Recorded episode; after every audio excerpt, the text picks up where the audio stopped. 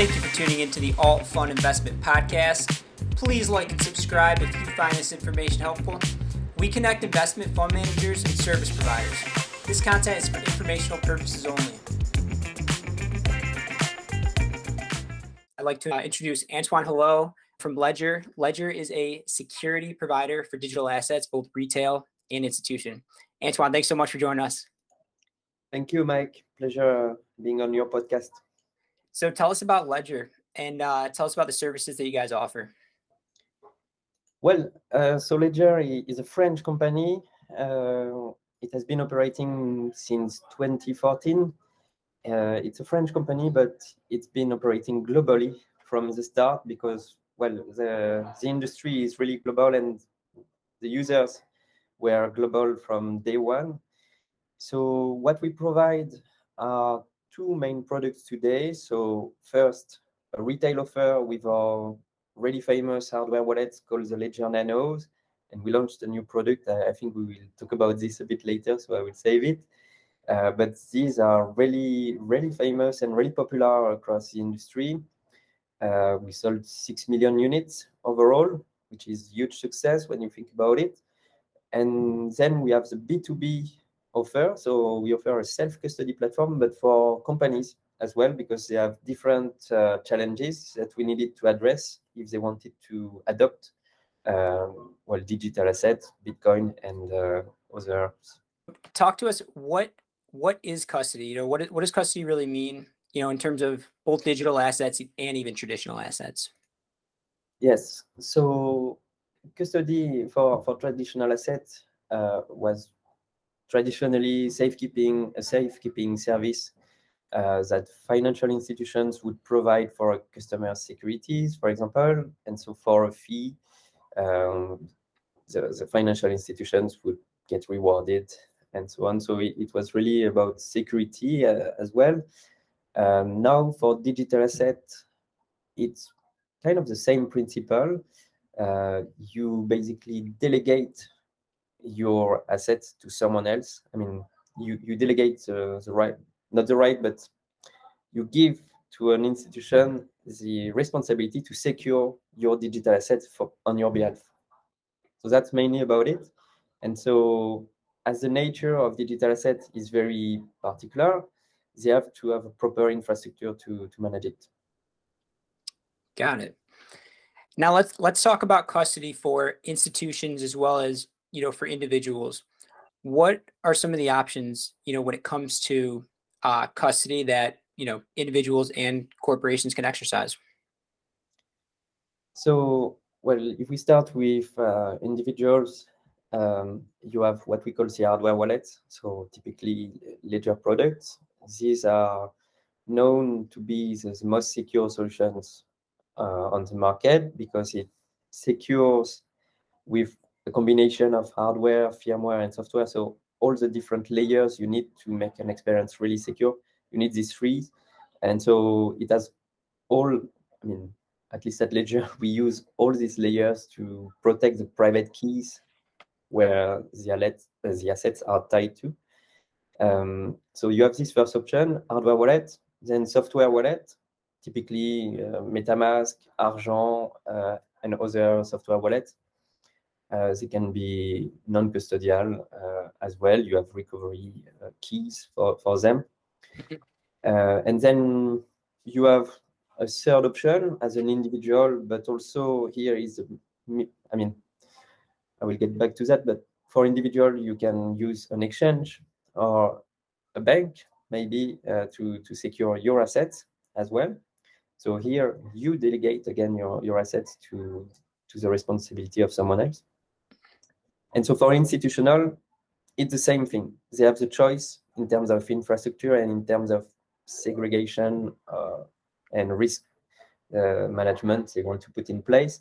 So they can use hardware wallets. Some of them still use our retail products because they, they are, I mean, they cover a lot of different digital assets. So it's very handy, but you have some trade-off because you can't manage governance on top of it. So it's a one-to-one relationship. It's a it's not very makes sense. Like if, like if one person had the keys, they could technically move.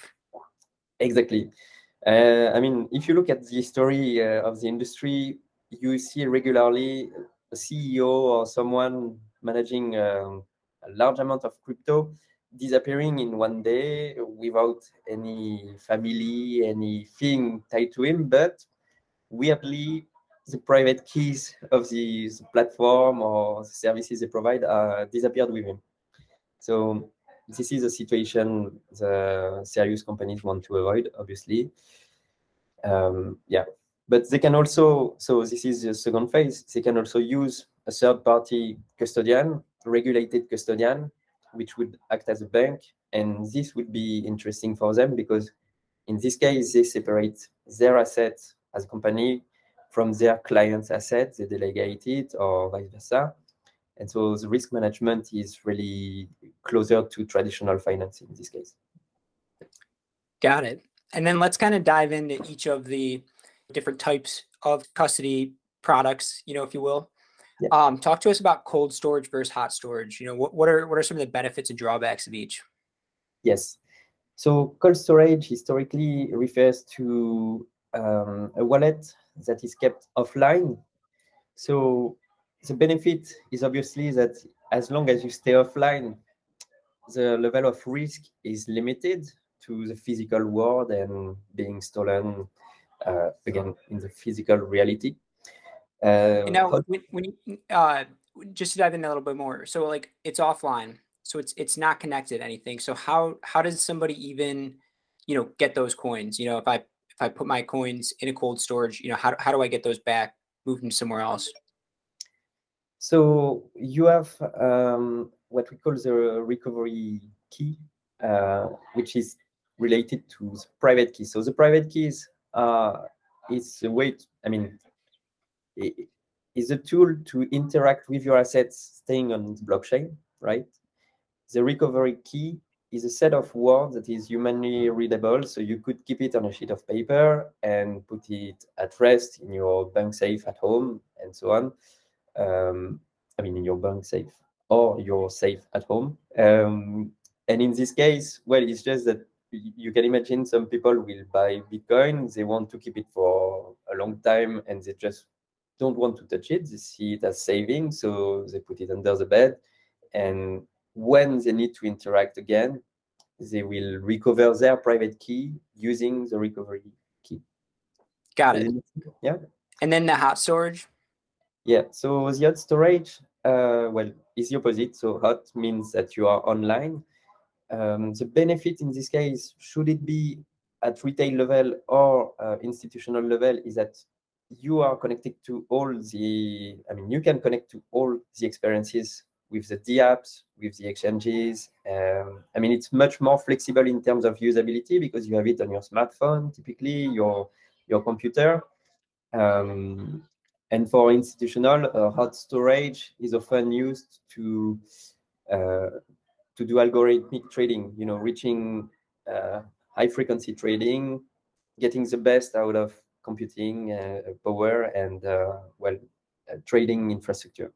So the, the benefit here is that with the velocity of the assets, well, your assets are maybe a bit more complicated to to attack because they are always moving. But at the same time uh, when you increase the level of complexity uh, thanks to programmatic uh, i mean thanks to to to, to api and all uh, programmatic uh, logics in this case the complexity can also be a vector of attack and so this is why we see regularly as well uh, native crypto companies being hacked or just mismanaging asset because they went too fast to some extent.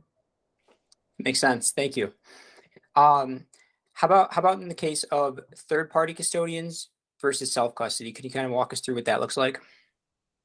Yes, absolutely. So third-party custodian um, is really when you uh, give the responsibility of your assets to someone else. So uh, it should be a regulated custodian to, to, to be safe because it gives some level of guarantee that they will, uh, well, audit their governance, provide a proper infrastructure as professional institution to secure assets at large scale.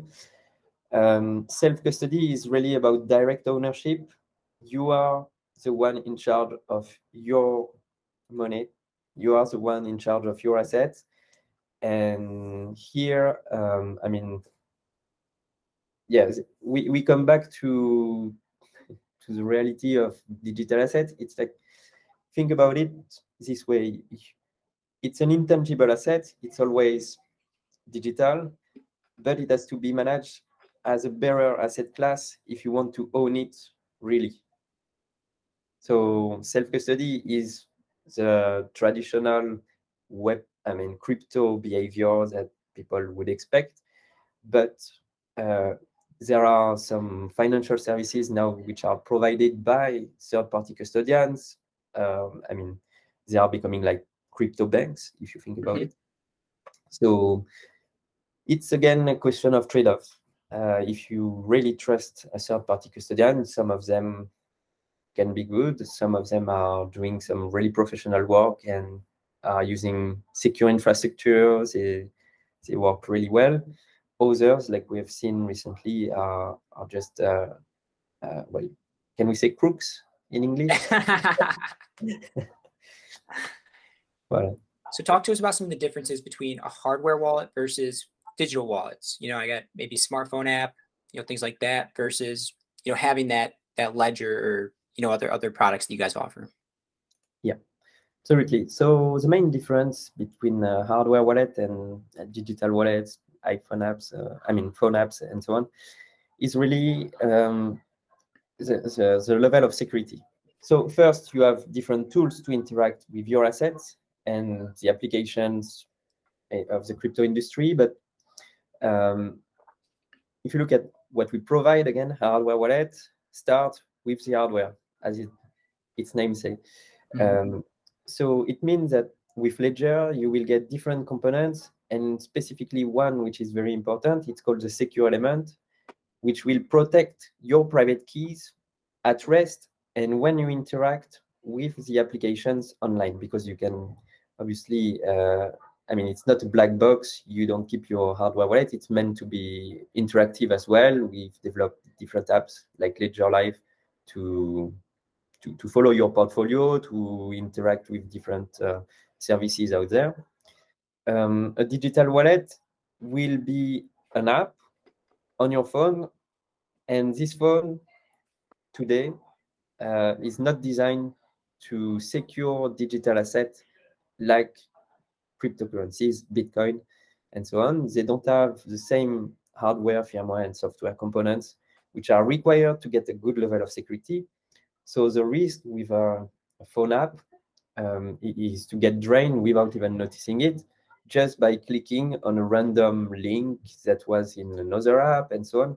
You are think about it like your app for crypto on your phone is just an app on a platform, and this platform hasn't been designed for the experience you're trying to get. So even if it's super intuitive because you know how your smartphone works, it's uh, you're using your fingers and so on, it's super nice. In the background, you may not see the risks that are actually occurring. That makes sense because yeah, like you said, you could even click on you know spam email, something like that. Somebody gets access to it. Absolutely.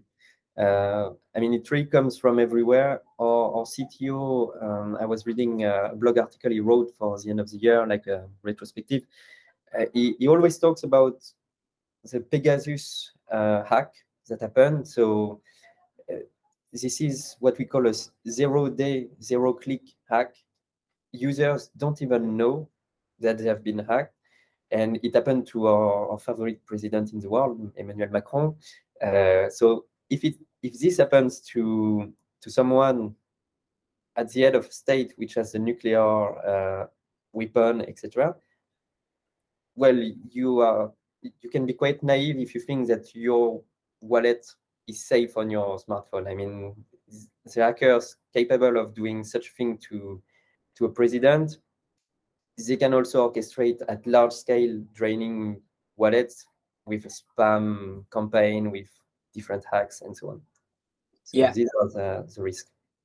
Very interesting. And now with hardware wallets, what happens when you if you were to lose your hardware wallet? Well, Um, you you can always recover your assets thanks to the recovery key. So when you initiate your hardware wallet for the first time, you will need to generate 24 words, write them down. If you've done it properly, you can use this set of 24 words to recover all the accounts and assets on another wallet. Uh, we are following open source protocols, uh, which are shared across the industry and across hardware wallet providers and wallet providers overall, so that you know if you if you are not happy with our services, you can still uh, find your assets somewhere else. To transition a little bit, so now we we kind of covered a lot of the, you know, what type of different wallets are out there, different type of custody solutions. To kind of transition to risk, um, you know, obviously custody is a very hot topic right now. We've seen billions of dollars being withdrawn from Binance. Uh, the CEO of Paxful, he even came out on Twitter and said, "Don't hold any of your savings on an exchange unless you know unless you're like really actively trading. None of your tokens should be on an exchange because there's always, you know, some form of risk there." So, talk to us about the, those risks about holding these assets on exchanges. What does that look like? Well, yeah. So the first learnings, I mean, overall, is that we we need to raise the standards as an industry when it comes to institutional um, custody again, there are tools today which are available to, to build strong and robust governance frameworks, strong infrastructure, so that you give guarantees to your end clients uh, that they can be safe with you and get the best of the financial services you want to provide to them. With FTX, well, it, it's been a nightmare for a lot of people because it was obviously more than just mismanagement or human error. It was literally fraud for many things. Um, regarding the, the withdrawals from different crypto exchanges, again, uh, either we see it negatively, uh, thinking that all platforms are, are doomed, um, are managed by crooks, etc., etc., which is, I don't think, true. Uh, some of them, again, are sound professional and uh, are, are, building good services.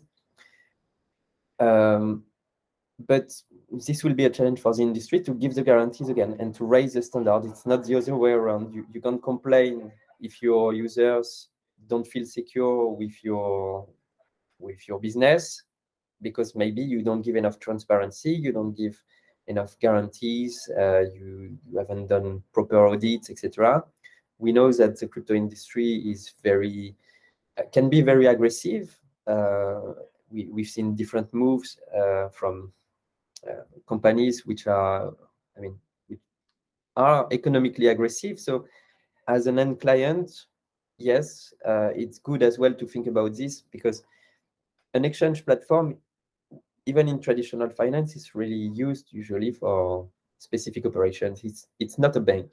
So the regulatory uh, requirements are not the same as a bank. And here we are still in a phase where the regula regulatory framework uh, is being developed, built.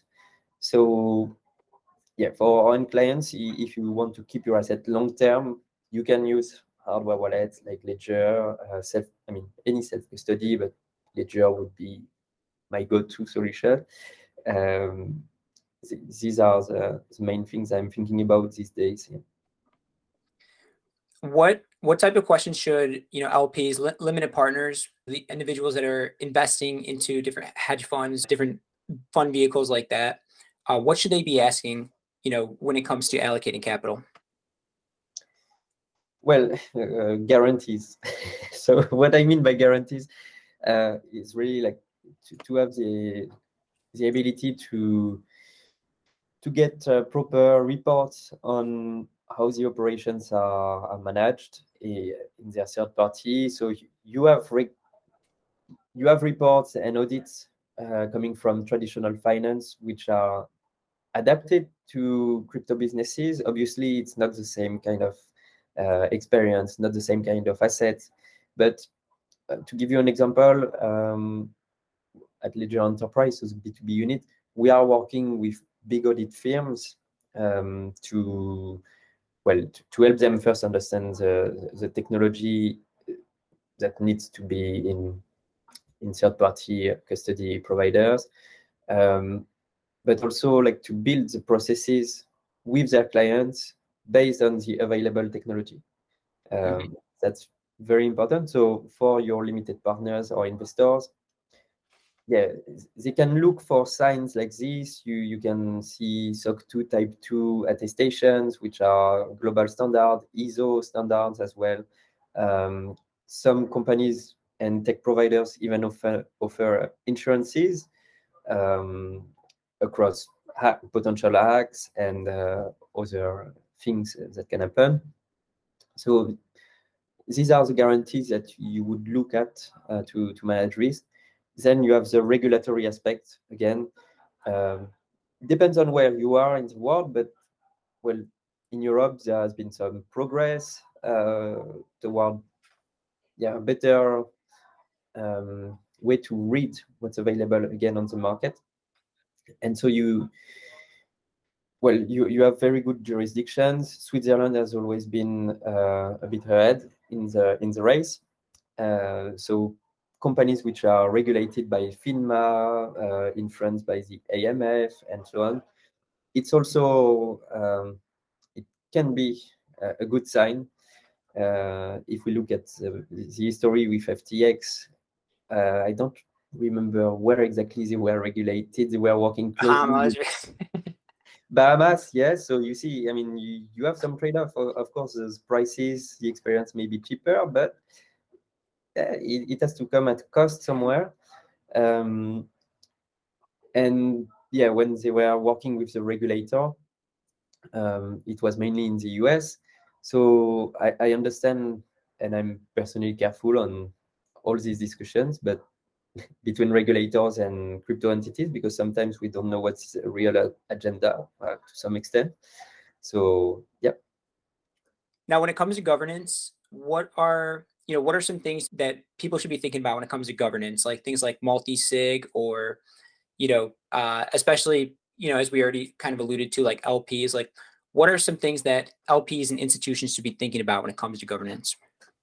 Yes, so that's a great question. So we talked about, well, the, the, the base layer with the device or the, the tool you want to where, where, where your assets are basically sitting if I can ex express it like this, and then how to interact with uh, with the networks. So as an institution, you will need multiple people, different teams, and you will grow most probably. So you will need to make changes in the way you, you sign outgoing transactions, how you receive assets, how you structure the different accounts in your company, and so on. So we, we are really building new businesses with uh, in the financial space but it's also applying to traditional companies launching NFT projects, uh, going into Web3 with different customer journey. Uh, their financial team, for example, needs to be overseeing what the operation team or developers are doing with a smart contract because everything is still a financial asset. Uh, everything with Bitcoin and Ethereum and other smart contracts is financial it's transactional. So when we talk about governance, you have multi-signature, which would be an on-chain governance. Um, it's quite cool when you are a small small team, very remote. You want to keep things anonymous, and you maybe you are working in a DAO. In a DAO. Um, but when you need to get regulated, well, uh, the public entities are looking for liabilities. Therefore, it always comes down to who manages the asset, mm-hmm. where are the keys stored, etc. And is there a single point of failure in your organization, like that someone has uh, have access to to the private keys and can just run away with it. So you have multi-sig, we talked about it, and then you have two different ways of um, software uh, type of governance. You have a software layer which will be orchestrated on secure servers such as hardware security modules. This is what we provide at Ledger for institutional. It gives a lot of flexibility because you can, well, whitelist addresses, you can define different teams and how people will approve the, the outgoing transactions and so on. And you have a second solution, which would be just a software layer um, on top of uh, a wallet management service. And in this case, the governance layer may not be secured by uh, secure hardware, typically. So again, let's be careful about uh, the infrastructure in the space there. In terms of, you know, regarding custody, what should a new fund manager be thinking about, you know, when it comes to custody and in, in really securing those assets? Yes. So, well, the, the main challenge will be to to find the good spot between security and uh, flexibility. Uh, it depends on the strategy of the, the investor. Uh, some really want to have high velocity and they will um, favor uh, everything programmatic, which comes again with uh, benefits uh, and disadvantages in terms of security. Whereas others have a long-term approach, you know, it's buy, hold, and uh, let's maybe sell in five, eight years, just like you would do with a life insurance. Uh, and in this case, you don't need to to have uh, uh, well an exposition to, to very hot wallets to some extent. You, you can really build a secure governance framework so that uh, you're more focusing on the rights and accesses to the asset. Then there is another situation I'm thinking about. It's depending on the value you need to transact. If you manage uh, high value transactions, we, we have clients, uh, you know, they, they need to send maybe tens of millions or hundred millions in some specific transactions. Well, in this case, you want to have a proper infrastructure so that uh, one person is not in charge of the whole transaction by itself. Uh, you want to be able to double check uh, that your what your screen, your computer is showing is really what's going on behind in the backend. And uh, you also want to have proper uh, tools to, to, to manage the signatures and distribute risk and so on. And so in this case, you want a human to be involved, uh, most probably.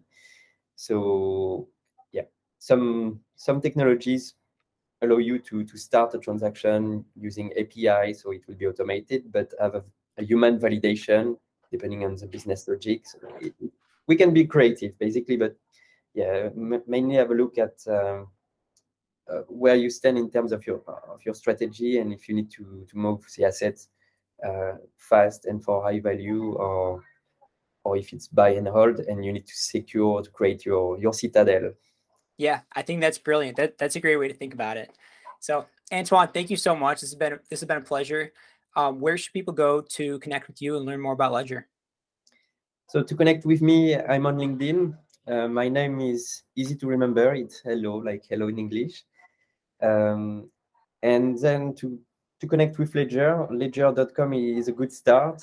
Uh, you will find all our products, the link as well, the links to our Ledger Academy, to different experiences we are providing the community so that you know people learn about self-custody, everything we talked about today. Um, it's really powerful because Ledger is uh, well is a is a company which has been focusing on adoption for mass adoption from day one and so you have a lot of educative content, which is really helpful. Excellent. Antoine, thanks again so much. Thank you for watching the Alt Funds Investment Podcast. As always, please like and subscribe if you find this information helpful, and let us know down below in the comments what questions you have. Reach out if you're starting an investment fund, and we can help connect you with the right service providers.